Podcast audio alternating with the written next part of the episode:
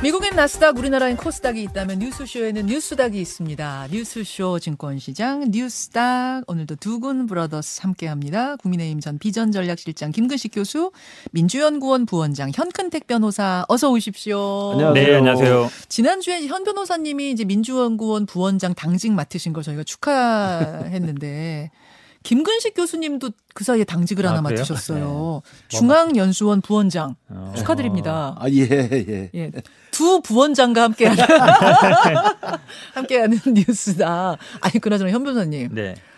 민주연구원 부원장 되시고 나서 갑자기 굉장히 핫한 직책이 됐어요. 아니 뭐 저만 있는 게 아니라 뭐 열댓 명 되는데요. 상임 김용, 비상임 김용급으로. 그러니까 뉴스에 계속 민주연구원 부원장이 근데 이거를 아 계속 제가 부원장으로 해야 되나 말아야 고민이 좀 있어요. 왜냐면 임명장 같이 받았거든요. 11일 날 그러니까 한 김용 열- 부원장이랑 예, 예. 예. 같은 날 받았죠. 그렇죠. 뭐 김정우 전 의원도 있고 몇 그렇죠. 분이 계신데 예. 어쨌든 뭐 음. 모르겠습니다만 뭐 민주연구원이라는 데가 원래 뭐 그런 일을 하는 데는 아니고 어쨌든 선거를 준비하는 단위이기 때문에 그렇죠. 예. 선거 준비하는 굉장히 중요한 곳에 그렇죠. 중요한 맞습니다. 직책이죠. 예.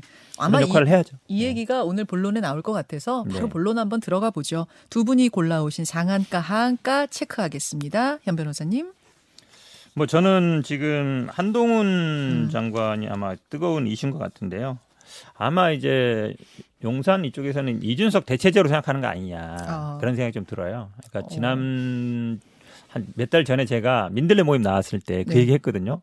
아 이거 한동훈 공천 주기 한 거다 이랬더니 우리 김근식 교수님이 야 그런 음모론 택도 없다 막 이러더니 네. 예, 현실화가 돼 가고 있죠. 아, 네, 그때 이- 당시에 이제 뭐 민들레 모임 자체가 중요한 게 아니라 결국은 아마 이게 아, 검찰 그러니까 한동훈을 위시로 한 이제 검찰 위주의 선거 전략을 짜지 않겠냐 이제 그런 얘기였는데 제가 보기에는 뭐 출마는 거의 기정사실인 것 같고 어. 뭐 지금 당 대표 얘기도 나오고 있으니까 네, 네. 그 분위기로 가는 것 같습니다. 이준석 대체제 한동훈 하한가로 잡았습니다. 하한 네. 오 상한가가 아니라 하한가예요. 지난주 내내 뜨거웠는데. 그렇긴 한데요. 그러니까 이준석은 그래도 정치를 오래 해왔어요. 음. 그러니까 어느 정도 뭐 대화 타협 사람들 관계 물론 뭐 말도 많습니다만 그런 있는데 한동훈 장관은 제가 보기에 윤석열 대통령만큼도 정치를 안 해왔어요. 어, 예, 오케이. 그렇게 본다 그러면 이제 그리하여? 이런 분들이 만약 당 대표를 맡거나 뭐 정치 중심에 들어왔을 때 어떻게 되겠냐. 아. 제가 보기에 뭐 긍정적이진 않을 것 같아요. 그래서 하한가 잠깐만 기다려 주세요. 김근식 교수님. 예, 저는 뭐 지난주 내내 지금까지도 이제 이어지고 있는 가장 핫한 뉴스죠. 김용 부원장 구속으로 이제 풍전등화 이재명의 운명 이렇게 한가를 잡아왔습니다. 이재명 대표 스스로 또 운명적 상황이라고 이야기를 하셨더라고요. 아, 네. 맞아요. 김용 구속 풍전등화 이재명의 운명 하한가. 네. 여기서부터 풀어가 보죠. 아, 그렇습니다. 김용 부원장이 이제 구속이 됐고 주말 사이에 수사가 집중적으로 이루어졌다고 하고 이번 주에는 또 재판도 열리고 뭐 이런 상황이거든요. 어, 지금 돌아가는 상황 어떻게 보고 계세요? 어, 대장동 사건이 지난해 이제 9월경에 처음 세상에 드러났을 때 많은 사람들이 그 수천억 원의 불법 수익의 주인이 누구냐, 음. 또 누가 설계한 거냐, 이걸 가지고 대선 기간 내내 뜨거웠지 않습니까? 네. 그게 이제 지난 문재인 정부 때는 검찰 수사가 뭐 유야무야 되면서 대장동 일당 4명을 구속하고 기소해서 지금 재판을 진행 중인 것으로 일단락이 된 거죠. 네. 그러다가 이제 새로운 수사가 시작이 됐고 음, 그 새로운 사실들이 발견이 되면서 어, 드디어 이제 이재명 대표 최측근인 김용 부원장에게 거액의 돈이 전달된 상황이 지금 명백한 증거와 어, 진술과 정황에 의해서 확인이 됐기 때문에 체포영장도 발부가 됐고 음. 구속영장도 발부가 된 겁니다. 그래서 저는 대장동 게이트 시즌 2가 시작됐다. 아. 그러니까 그 전에는 윗선을 지키고 윗선을 보호하기 위해서 일정 정도의 어, 미봉책으로 어, 대장동 사건 자체를 어, 마무리를 하고 지금 재판을 진행을 해서 이게 덮을 수 있었다고 생각했던 모양인데 음, 지금 새로운 사실이 드러나면서 이제는 그 윗선까지도 어, 턱 밑까지 간 게 아닌가. 그 윗선은 뭐 다들 기- 짐작을 하시겠습니다만 그래서 저는 바로 이 대장동 게이트 시즌 2의 상황에 이재명 대표가 어디까지 지켜낼 수 있을지 그게 이제 많은 분들의 이제 관심사가 되지 않을까 싶습니다. 대장동 게이트 시즌 2가 시작이 됐다. 네. 이제는 다른 국면으로 이야기가 확확 진행될 거다. 그런 의미에서 이재명 대표 턱 밑까지 갔다. 지금 그렇죠. 그렇게 표현하셨는데 대장동 게이트 시즌 2라고 표현하신 그 분기점이 된 게 이제 유동규의 입 아니겠습니까? 예. 유동규 씨가 검찰에서도 입을 열고 석방되고 나서도 기자들을 향해서 입을 열었습니다. 장면을 하나 볼 텐데요. 아, 요 장면은 한국일보와의 인터뷰는 이제 지면 인터뷰이기 때문에 영상이 없고 MBN과 그 거리에서 나눈 인터뷰가 있어요. 그 장면 잠깐 보시겠습니다. 배우 협박 뭐 이런 거 당할 사람 아니고요. 성실하게 재판 받고 어, 진실대로 어, 갈 생각입니다. 예, 잘못한 사람 있으면 잘못 받, 이제 대가를 치르면 되고 잘못 없으면 이제 그에 따라서 해야 되고 이거는 내가 누구 편을 드는 게 아닙니다. 그냥 다 밝히고 잘못된 거 있으면 받는 게 맞잖아요. 제가 좀 미련해가지고 않을까도 생각했는데 그거는 오히려 더 다른 속임을 만드는 것 같습니다. 양파가 아무리 껍질이 많아도 까고 까다 보면은 속이 나오지 않겠습니까? 예, 양파가 아무리 껍질이 많아도 까다 보면 속이 나오지 않겠습니까? 죄, 내 죄는 내가 받을 거고, 뭐, 처음엔 안고 가려고 생각했는데, 이제 마음을 바꿨다. 뭐, 이런 이야기들을, 어, MBN과의 인터뷰에서 했습니다. 현 변호사님. 네네. 유동규 씨가 일단 이렇게, 어, 380여일 동안 네, 1년 정도 있었는데. 예. 계속 이야기를 안 하다가 한두 달 전부터 이제 입을 열기 시작했다는 거잖아요. 검찰 앞에서. 결정적인 계기는 뭐라고 보세요? 저는 뭐 지금 뭐 김문기 전 본부장인가요? 이 수사장을 네. 알았냐 몰랐냐 이제 그런 건 핵심이 아닌 것 같고 뭐 저희 경험으로 봐도 구속돼 있는 분들의 첫 번째 목표는 석방입니다. 음. 무조건 그거 될 수밖에 없어요. 근데 이분이 이제 작년 10월에 구속 기소가 됐기 때문에 예. 올해 4월이면은 사실은 6개월이 지나는 거거든요. 예. 그럼 원래 석방이 됐어야 되는데 그때는 석방이 안 됐습니다. 예. 검찰이 4월 달에 증거인멸 교사로 추가 기소를 하면서 추가 영장 발부를 했어요. 원래 구속이라는 게 계속 뭔가 다른 걸 추가하면서 연장시키는 그렇죠. 거죠. 예전에 박근혜 전 네. 대통령 사건 보면은 뇌물죄 기소했다가 다른 회사 뇌물죄로 또 기소하면서 넣어서 6개월 연장하고 연장했죠. 연장, 연장, 그게 약간. 이제 편법이고 원래 그렇지 말아야 되거든요. 그러니까 1심에서 6개월만 둔 이유는 6, 개월 끝나면 이제 6 개월 내 재판 끝나라는 음. 얘기예요. 근데 이제 계속 추가 기소하면서 연장시키는데 이번에는 그럼 이제 4월 달에 연장됐으니까 10월에 이제 만기가 되잖아요. 음. 근데 이번에 사실 포인트가 있었어요. 왜냐면 다 기억하시겠지만 유동규 본부장이 처음에 구속영장 발부할 때 그때도 뇌물이 8억이었는데 그때는 대장동 5억 그다음에 위례 3억이 있었어요. 예. 근데 그 이후에 기소된 거에는 위례 3억은 없었습니다. 아. 위례는 뭘로 기소됐냐면 예, 부패 방지법으로 기소됐어요. 어. 올해 9월에. 예, 예. 그런데 사실은 그럼 이거를 왜 추가 기소하고 추가 영장 청구 안 했느냐 이게 관건이거든요. 음. 근데 지금 검찰은 뭐라 변명했냐면 병합 신청했는데 법안이 안 받아줬다 이렇게 얘기했어요. 음. 이건 병합 신청과 아무 관계 없어요. 근데 병합도 원래 안 받아주게 돼 있어요. 왜냐하면 그 전에 하고 있는 거는 대장동 뇌물 사건이고 이거는 위례 부패 방지법 사건이기 때문에 병합 신청 하나 많아요. 관건은 뭐냐면 위례에 대한 3억 뇌물이 구속영장은 있다가 나중에 기소가 안 되는데 그거를 추가로 기소할 거냐 말 거냐. 어. 그리고 그걸 이유로 해서 추가 구속영장을 청구할 거냐 말 거냐. 그게 관건이었는데 네. 검찰은 어쨌든 에, 영장을 그러니까 재판 단계에서는 영장 청구하는 게 아니라 예. 의견서를 내는 거거든요. 예, 예. 그건 안 냈어요. 아, 그런 방식으로 그러면 석방을 저는 시켜준 게 아니냐 이렇게 보신단 그러니까 말이에요. 그 사실은 위례 부분에 대해서 부패 방지법은 뭐냐면 정보를 빼내 가지고 민간한테 줬다는 거잖아요. 그게 예를 들어서 뭐 남욱이나 정영학 이런 사람들은 해당될 수 있어요. 음. 근데 유동규 씨- 전 본부장 같은 경우에는 공무원이었거든요. 그 당시에. 네, 네. 공무원이 돈을 받고 빼줬으면 이거는 뇌물이에요. 음. 뇌물로 가는 게 맞아요. 저는 어느 정도 그러니까 지금 그 부패 방지법 기소한 게 9월인데 음. 9월 26일인데 그때부터 어느 정도 저는 그림이 좀 짜진 게 아닌가. 아, 그럼 결국 심경을 이렇게 바꾸게 된 계기는 뭐 김bun기 씨를 이재명 대표가 모른다고 했던 그 인터뷰보다. 이 네. 석방이 아마 주요했을 것이다 이렇게. 근데 자 일단 일단 김근식 예. 교수님은 어떻게 보세요? 그 석방을 되게 원하겠죠. 모든 그 피, 피의자들 뭐 피고인들은. 예. 그럼 석방을 하기 위해서 자기 스스로가 어, 심경의 변화를 일으킬 수 있다는 이 생각이 들고요. 다만 그 심경의 변화라는 것이 이전에 모르쇠로 일관하면서 입을 다물고 침묵으로 했던 그 유동규하고 음.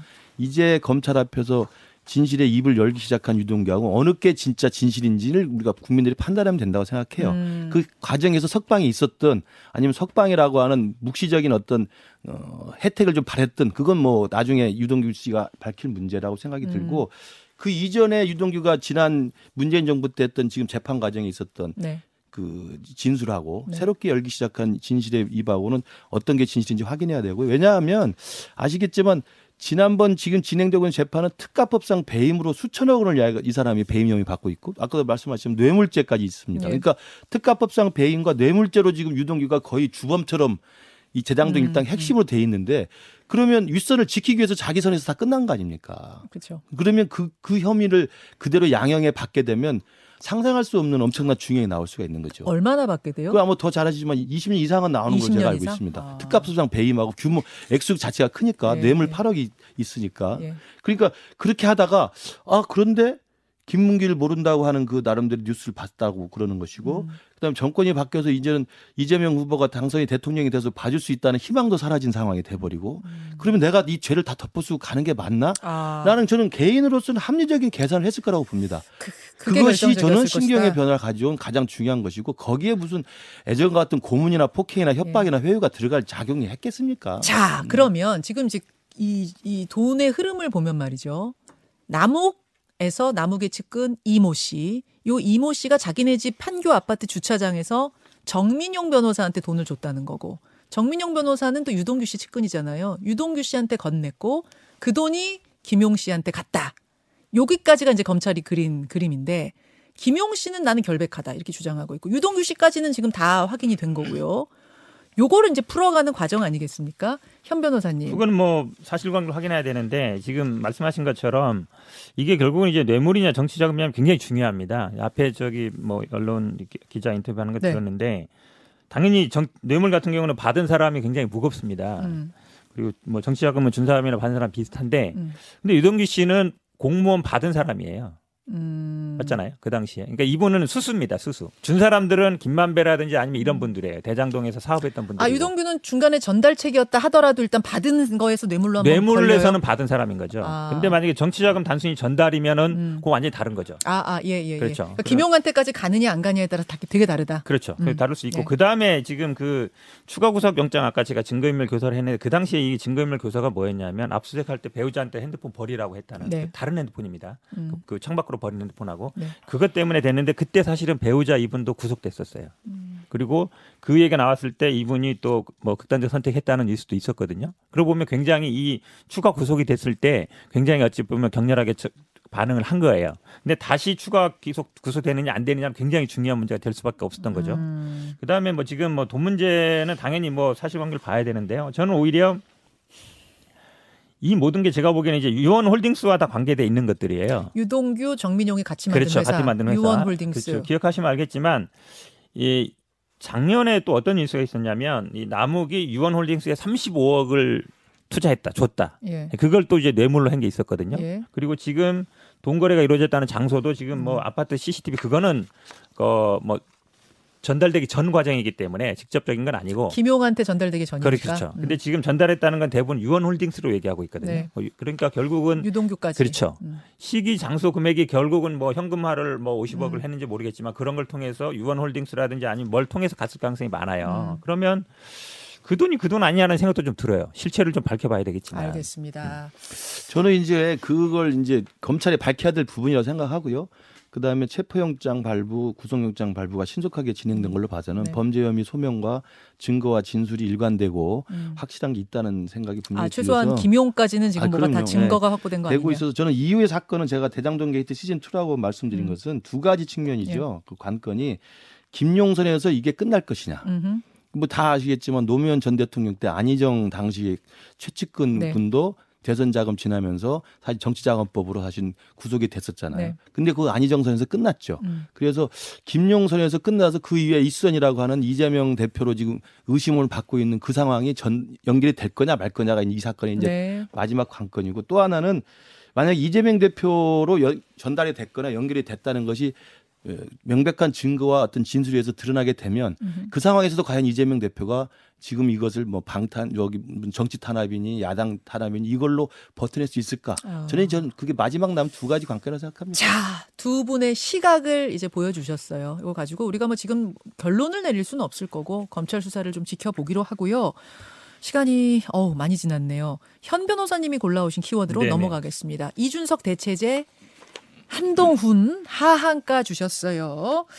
그 한동훈 장관 차출설이 정말 아까 윤상현 의원하고도 네. 인터뷰했습니다만 지난주 내내 진짜 떠들썩했습니다. 어떻게 읽고 계시는 거예요 그 상황을? 일단은 뭐 우리가 뭐 윤석열 정부의 황태자인 건 다 알고 있고 그럼 음. 결국은 믿을 사람이 누구냐. 당 대표로 지금 언급되는 사람이나 아니면 정치권 네. 중에 네. 별로 없다는 생각이거든요. 누가 윤석열 대통령 생각할 그렇죠. 때? 용산이 보기엔 그런 것 어. 같아요. 아, 용산이 보기엔. 보기에는. 왜냐면 지금 뭐 당 대표 나온 분 여러분들 언급되고 예, 예, 있지만 누구 한 분이 한마디로 얘기하면 윤신을 얻었다라고 딱 특정한 분이 잘 안 나오잖아요. 이거는 음. 학습 효과 같아요. 왜냐면 장재원 뭐 권성동 나왔을 때도 다 뭐 윤핵관이다 그랬는데 음. 어느 한순간 날아갔잖아요. 날아간 거 맞아요 지금? 아, 모르겠습니다. 그럼 김 교수님 아실 것 같고 지금 이제 윤핵관 얘기 안 나오잖아요. 안 나와요. 안 예. 나온다는 얘기는 그러니까 윤석열 대통령이 보기에는 정치인들은 별로 못 믿겠다. 아. 그래도 믿을 거는 검찰이고 그 중에 한동 장관 아니냐. 그리고 믿는 거 아니냐. 아, 그러다 윤, 보- 윤심이라고 보시는 거예요? 아 당연하죠. 아. 그러다 보니까 지금 뭐 유상범 의원도 이제 특수부 출신이고 음. 그러다 보니까 또 어느 정도 관계도 있으니까 먼저 꺼내는데 다른 의원들도 보면 반응이 음. 뭐 조수진 의원뿐만 아니라 다른 의원들도 보면 음. 아뭐 나서야 된다라고 얘기하잖아요. 아. 윤상은 의원 정도만 아니다라고 얘기하고 있고 어. 오히려 더 아, 그러는 게 맞다라는 분이 더 많, 많은 거는 뭐냐면 이분들도 다 촉이 있을 거 아니에요. 아하. 어, 지금 윤심이 용산의 뜻이 어디 있는지 다 아는 거잖아요. 그럼 저는 거 따라간다고 봐요. 그렇게 보시는군요. 김 교수님, 일단 아까 거 정리하죠. 네. 권성동, 장재원 이런 분들 이제 아까 뭐라 표현하셨죠? 날라갔다고 날라가? 날라간 거 맞아요? 그 날리면으로 들었나? 뭐 이제 날라갔다는 표현보다는 과거에 있었던 윤핵관의 그런 이- 실질적 위치에서는 조금 이제 멀어진 것은 뭐 당내에서도 사실이에요? 느끼는 아. 것 같습니다. 그러나 역할을 다 있으시니까 역할을 하실 분들이라고 보고요. 저는 현 변호사가 말한 이 주장은 현 변호사 입장에서 볼때 일종의 뇌피셜에 가깝다고 봅니다.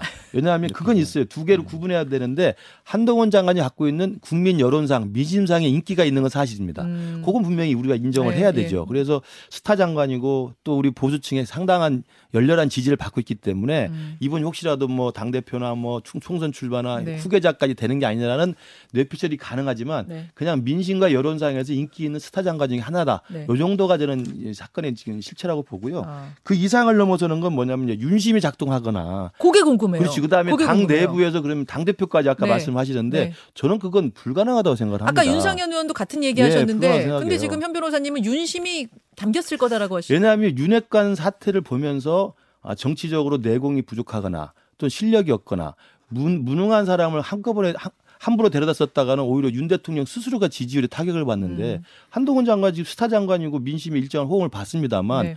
과연 중도까지 외연이 확장이 가능하고 수도권 민심을 대표할 수 있는 당 대표로서의 정치적 능력이 있을까? 음. 한 거라고는 검찰한 거밖에 없지 않습니까? 네. 그래서 일을 잘하는 거하고 네. 정치의 영역에서 당 대표 정도의 리더십을 발휘하는 것은 전혀 다른 내공의 차이가 있는 겁니다. 윤심은 안 담겼다. 예, 저는 아직 그럴 단계는. 아니고 오히려 윤심이 지지율이 낮잖아요. 네. 그러면 지지율이 낮은 상황에서 똑같은 길을 걸어온 특수부 검찰 출신을 또 후계자나 당 대표로 한다는 것은 오히려 민심에 대해서는 오히려 역행할 수도 있는 거죠. 아. 그 제가 보기에 국민의힘에 그 대한 거는 지난번에 뭐 당헌 당규 사태도 음. 보면 제가 더 정확하게 봐요.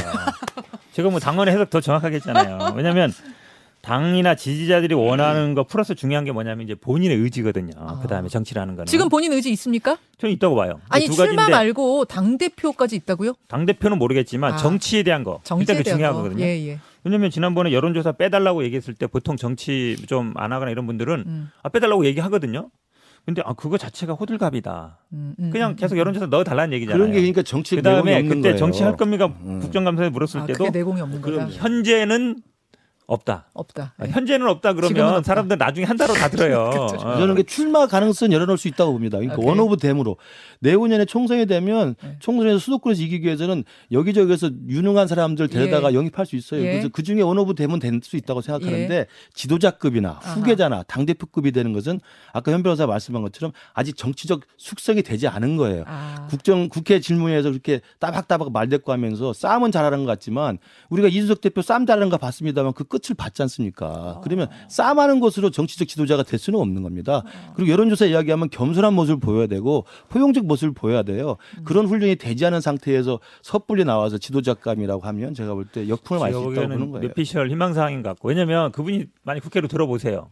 그럼 one of them이면 되겠어요? 음, 지금 뭐 장제원 권성동보다 한 10배는 힘이 더 실릴 거예요. 어, 황 그러면. 당연히 one of them이면 안 되죠. 그냥 당대표가 안 돼도 그 그렇게- 존재 자체로 제가 그렇게 될 경우에는 돼 우리. 당에 굉장히 부담스럽다는 걸 제가 말씀드리는 거예요. 두 분이 네. 지금 서로 뇌피셜이라고 하고 계시는 상황에 작동하시는 것 같아요. 아니 정치는 정치를 해보고 자. 정치의 내공과 실력과 경험이 있는 사람이 대통령 거예요. 정치 안 해봤는데 대통령까지. 잠시만요. 지금 속보가 하나 들어왔습니다.